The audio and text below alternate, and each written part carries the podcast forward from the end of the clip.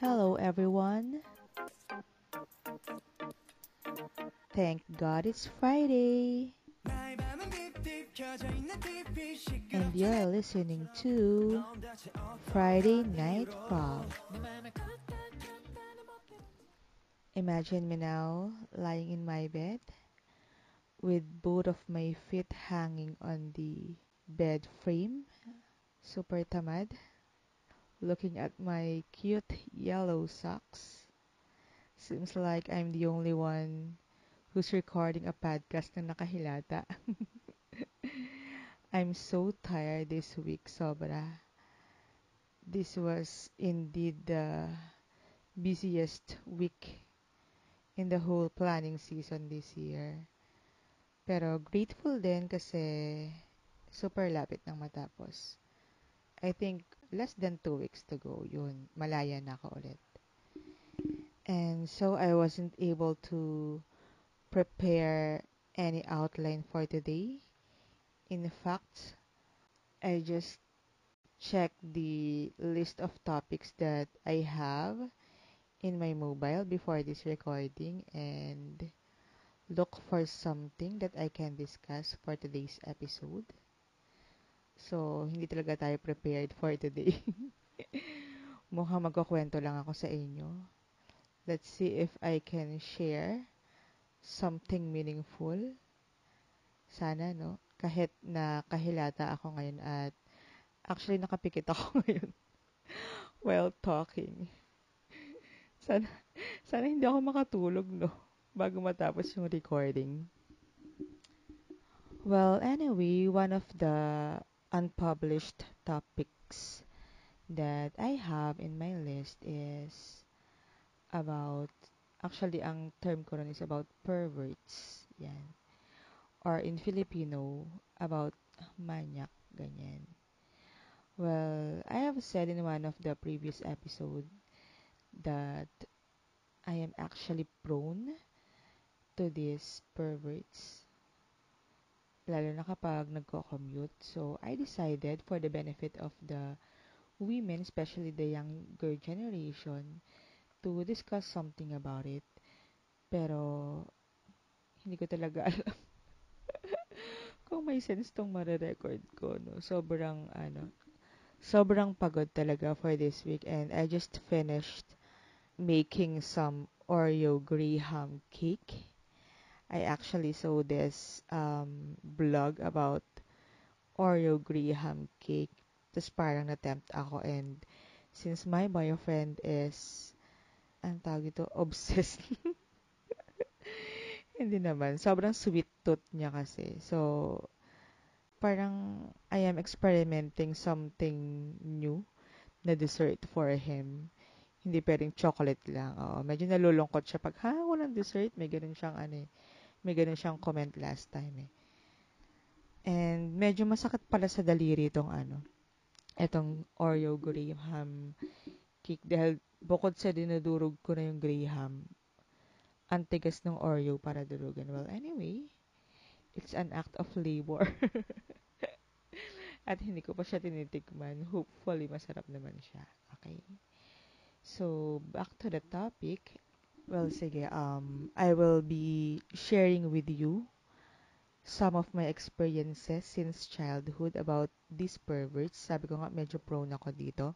This topic is quite sensitive and yet I am willing to share my experiences. So, umpisa na natin.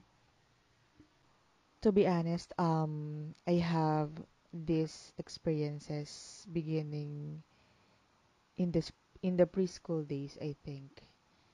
Yung sobrang naaalala ko siya, which means sobrang tumatak siya sa utak ko um, there was this um, one time na sa sa area kasi namin or sa location namin nung childhood ko um yung yung typical neighbors na we can play outside with my friends ganyan and then it's normal that we enter any neighbor's house yung sobrang ano sobrang close ng mga magkakapit bahay that we even eat anywhere. Kung saan kami dat na ng laro namin, doon kami kakain ng lunch, ganyan. So, I remember this instance where um, there was an apartment in front of our house. Tapos naglalaro kami ng mga friends ko. I think mga pinsan ko yun eh. Nang, ang tatandaan ko nilalaro namin is tanching yata yung tawag doon. Yung ano lang, yung, alam niyo yung mga tansan, sa mga batang 90s alam to eh. Yung mga tansan na aalugin mo. Kunwari, you have three um, three pieces of yung takip ng bote, ganyan. Takip ng soft drinks. Meron pa ba nun ngayon? Wala na yata ganun ngayon, no? Yung mga tansan. Tapos, aalugin mo lang siya sa kamay mo, and then, i-release mo siya sa sahig. Tapos, you'll check kung nakataob, nakatihaya, mga ganun.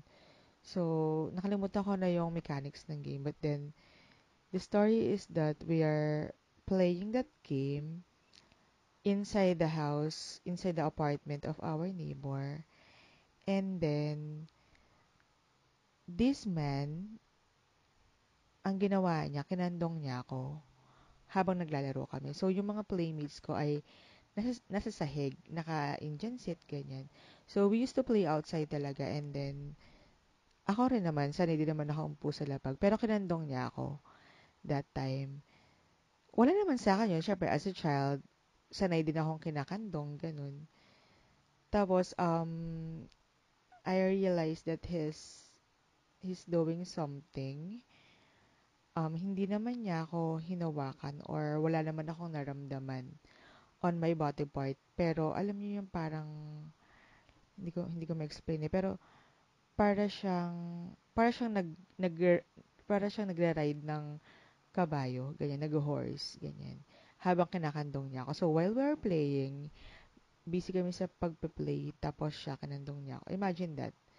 So, at an early age, nagkaroon ako ng experience na gano'n. And, definitely, I was aware with the act. Kasi tumatak siya sa akin eh. Hindi ko siya nakalimutan eh. So, I was aware that something's going on. Although, he never touched me. I never felt anything in me, pero alam ko na yung ginagawa niya is for him, for his pleasure, ganyan. So, yun. So, sa murang edad na buksan yung isip ko with that. And, I think nag-start na yung fear ko with men, with adult, to be specific, that there can be an abuse anytime. Na if I am not careful, worst, I can I can be raped, ba? Pero ano kasi ako eh, alam mo na, yung batang 90s kasi before ano eh, yun nga, sanay na maglaro sa labas, tapos lagi pang brown out noon, ganyan. Kapag gabi, so uso yung tago-taguan, ganyan.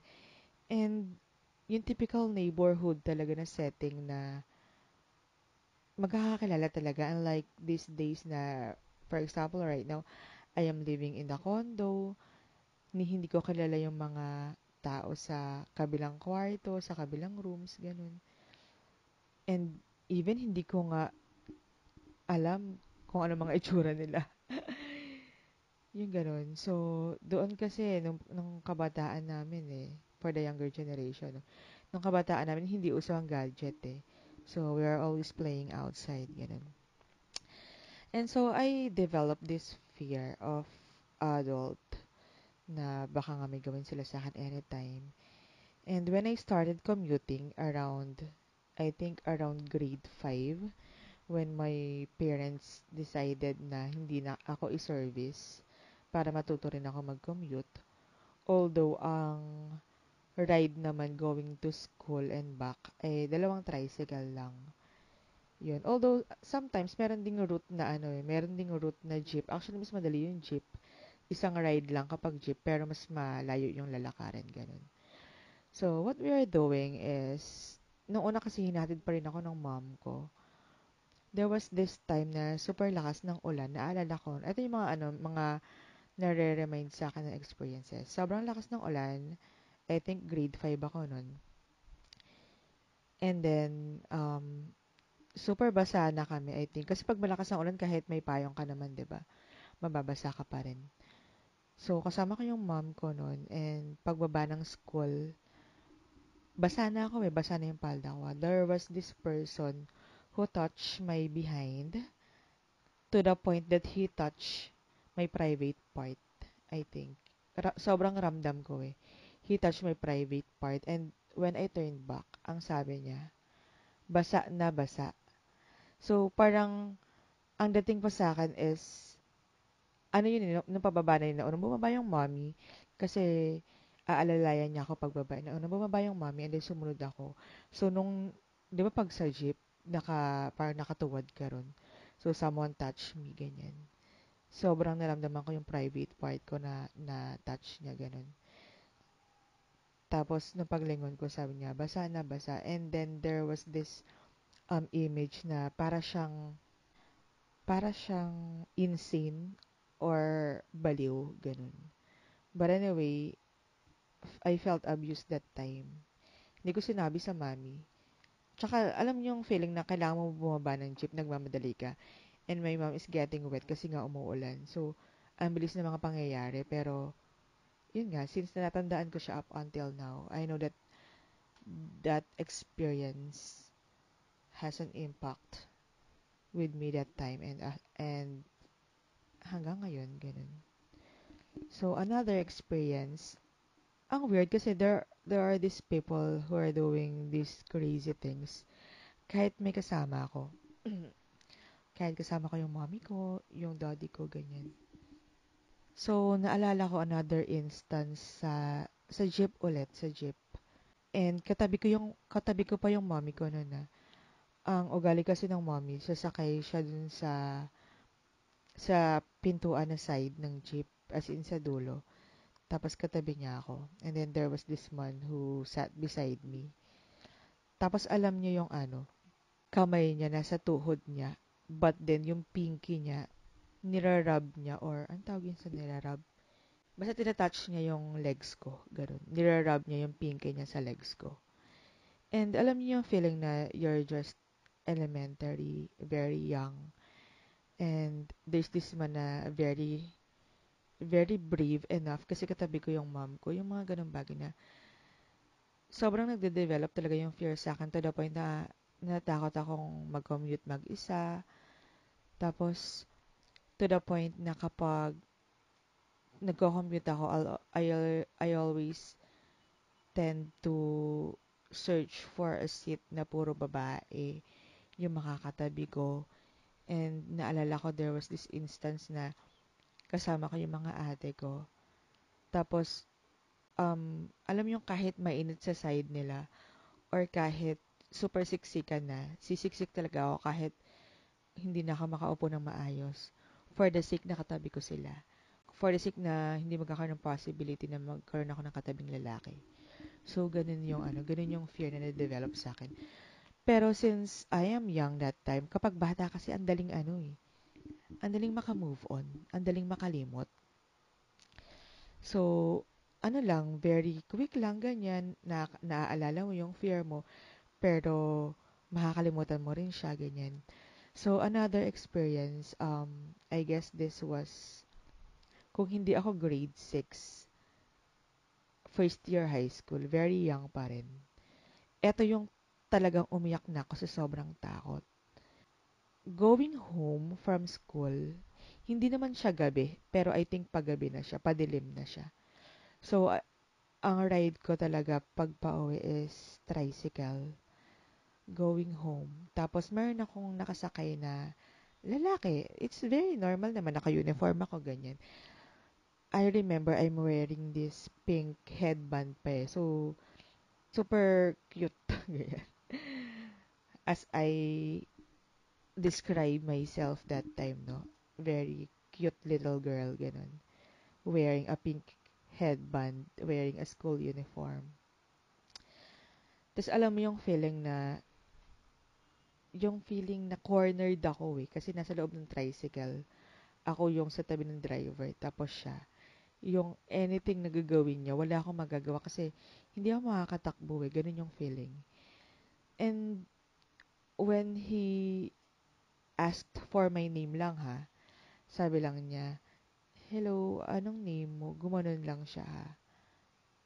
Tapos ang binigay ko pang nickname is yung nickname na kumbaga yung yung yung nickname ko talaga sa bahay sa sa relatives but it's not what the people are calling me that time na may alam mo nag nag nag-evolve ang nickname eh. Tapos parang nag um nag-express siya ng desire niya maybe crush or whatever pero adult na siya I mean I think that time he's working na eh so grade 6, first year high school. Hindi kasi ako na-expose sa ganong environment eh. So, alam yung sobrang takot ko, sobrang kaba ko na, buti na lang, yung tricycle, mabilis eh, di ba? So, pagbaba ko ng tricycle, I have this feeling na susundan niya ako, whatever, stalk niya ako, ganyan. Sobrang takot ko to the point na umiiyak ako.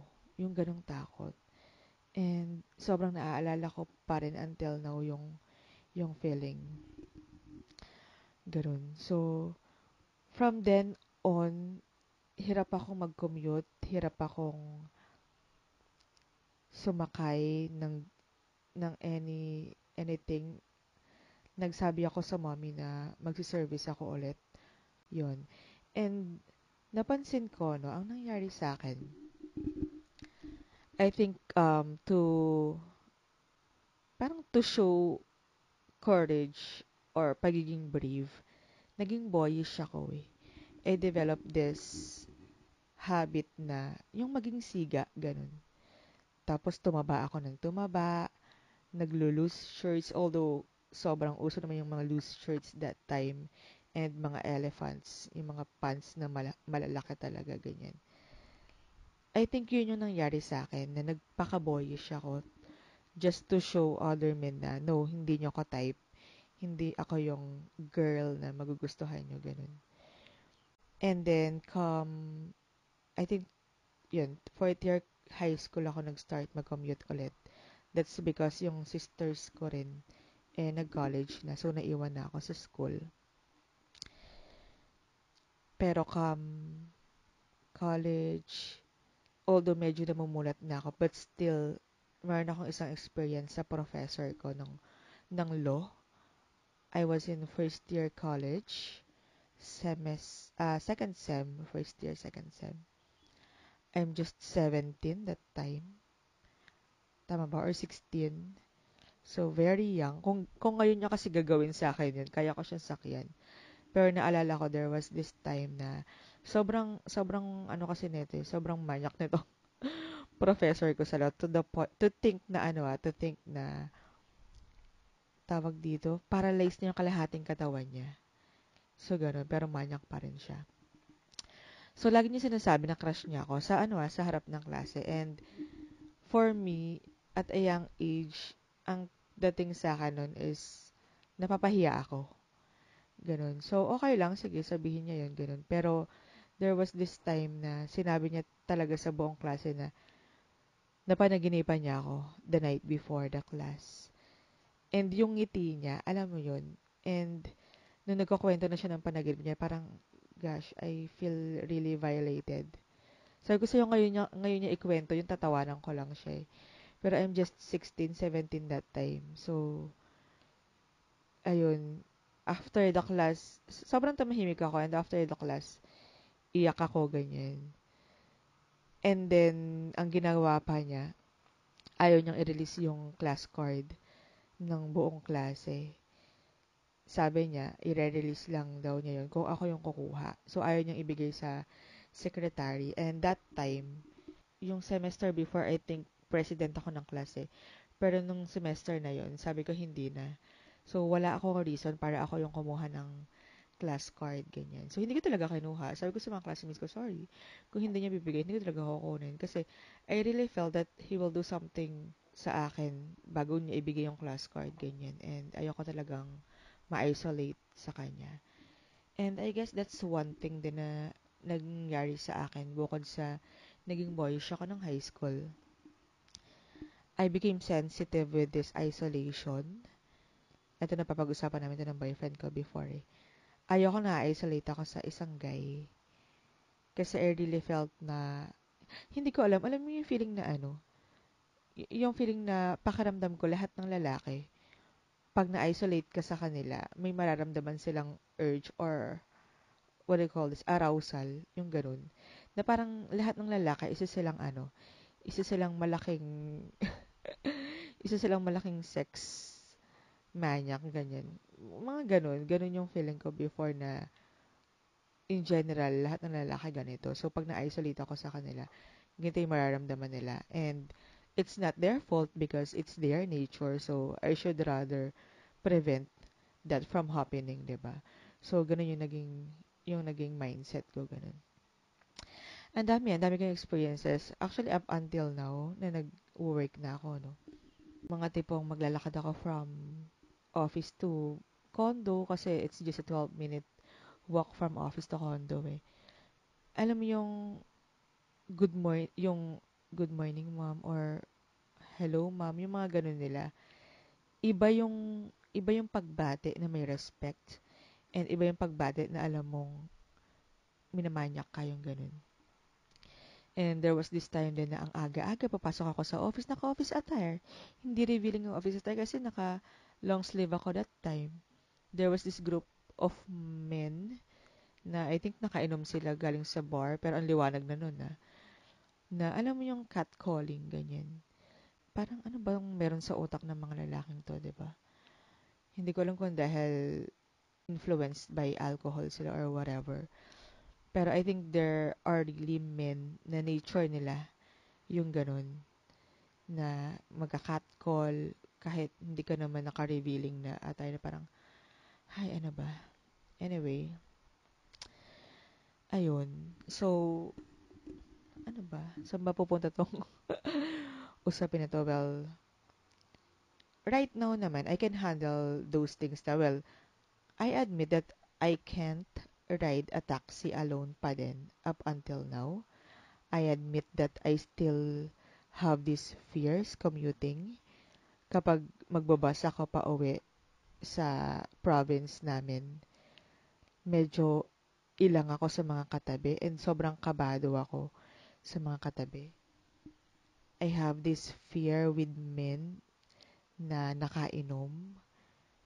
Ganyan. Lalo na kapag sa public transpo, ayoko nang may malapit sa akin nakainom kasi hindi ko alam kung anong pwede nilang gawin eh, di ba?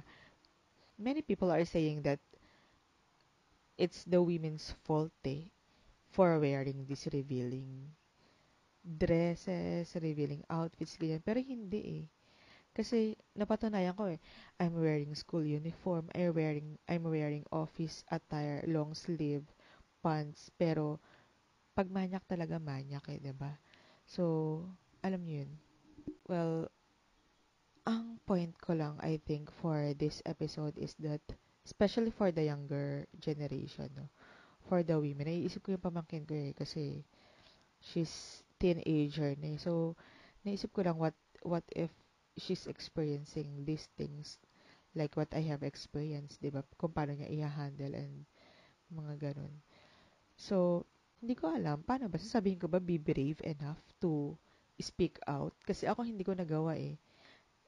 I never, I have never been brave enough to speak out. Kasi, parang feeling ko pag pag nag-speak out ako, pag nag-eskandalo ako, lalo akong, lalo akong maaabuso, ganun. So, I kept silent. And I never told anyone, even my mom, even my sisters, na may mga ganun akong experiences. But anyway, I think ngayon mas matatapang na yung mga bata eh, no? Because of social media rin. They can actually take a photo or a video of those abusers or those perverts, ba? So, takot na rin yung mga tao ngayon. Pero meron pa rin, meron pa rin ako mga nakikita na mga manyak. I don't know if it's a psychological issue or a mental health issue for these men na may mga ganun talaga mga lalaki. But anyway, so, I guess, ano, no, um, for the young women, if you're experiencing these things and beyond pa, kasi ako, hanggang ganun lang eh. And yet, yung fear na naramdaman ko and yung impact sa akin, 'di ba, iba na. So how much more if there are children or women who are experiencing more than that, who are being raped, to be honest, 'di ba? Meron eh. And even sa loob ng bahay, 'di ba? Nangyayari 'yan. I heard news about being raped by their own father, by their own relatives, 'di ba? Being raped by their titos, by their uncles, ganyan, by their neighbors. And uso na yung ano eh, I, I mean normal yung tatakotin ka eh, na pag nagsumbong ka, may gagawin sa family mo, may gagawin sa'yo, etc., etc. I heard news about it eh, and it's very bothering. It's it's very burdensome for me and even kwentong pamangkin, kwento sa tita, yung mga ganun.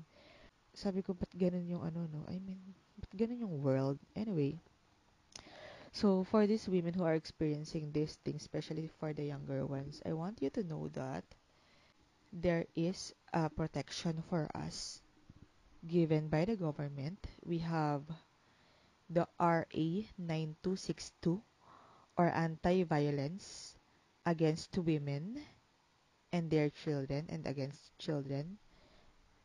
So we are being protected by the government. And if you are afraid or whatever, if you can't tell anyone, if you can't even tell your parents about something that's going on in you or those abusers, you can call the DSWD or the Department of Social Welfare and Development hotline for this is a hotline for VAW or the Violence Against Women at 931-8101 931-8101 207 So, yun. Marami. Actually, Google nyo lang siya. There are foundation or there are groups that they that can protect you. Kailangan nyo lang talagang maging brave enough to expose these abusers, no? And and there are even abuses, 'di ba? Alam niyo yung mga late lately na mga news like ni-rape yung sanggol, ni-rape yung lola, parang ano ba 'yan? 'Di ba? I don't know, um hindi ko alam kung anong causes ng mga to, kung anong symptoms. I guess one of that is yung yung addiction sa porn. Meron siyang psychological effect eh ang weird no kasi I am an advocate I, I am an advocate of women empowerment for I believe that women are capable of doing great things the same as our great men there, 'di ba? Pero I admit that I am a, I am not a feminist type of person wherein yung mga feminist kasi minsan sorry ah sorry sa mga listeners na feminist pero there are feminists na OA na na na feeling greater na ang mga babae sa mga lalaki. I don't like that ano eh that mindset. I am not a feminist because I still admit that we need the protection of men that we are weak weaker than the men in terms of physical in terms of strength, ganyan. So, ako, gusto ko pa rin yung mga lalaki nagpapaupo ng, uh, nagbibigay ng upuan sa mga babae, sa mga bunti, sa mga matatanda. We still need protection, women. Pero, yun nga, yung, yung, yun yung ironic part na we need protection from these men and yet these men are the same people who are abusing us, ba diba? Pero, yun eh, hindi naman lahat. Buto na lang hindi lahat. And mas marami pa rin naman yung mga gentlemen. Mas marami pa rin naman yung mga lalaking marunong magprotekta sa mga babae. And for the men, no, for the listeners na mga lalaki sa podcast na to, um, this podcast is not to, anong tawag dito, to degrade yung pagiging lalaki ninyo. This is actually a calling na men, magpakalalaki kayo protect us women because we need protection. And alam niyo yun, I still believe that that you are respecting us. And this is a calling actually na magpaka-gentleman kayo for us because we need you to become one. ba? So, 'yun. Ang haba rin ng sinabi ko, no? Kahit nakahilata ako. at nakapikit. So, yun lang. Um, I hope that you'll pick something from this episode. Medyo sensitive and yet very important topic to discuss. Yun. So, again, available na po ang ating podcast sa Apple Podcast, Google Podcast, Spotify, Anchor FM, Breaker, Radio Public, Castbox, and Overcast. And meron na po tayo ulit na Facebook page. Just search Friday Night Frap in Facebook. You can drop a message there if you have comments, if you have suggestions, if you have topics in your mind that you want me to discuss. And anything, ako yung mismo yung sasagot sa inyo ron. Thank you again for listening to this episode. And tune in again on the next. Only here in Friday Night. Bye-bye.